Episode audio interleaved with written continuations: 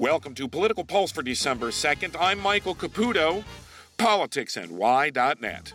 With former New York State Assembly Speaker Sheldon Silver convicted and now out of the legislature, talk has turned to what must be done to fix Albany, and everyone is weighing in.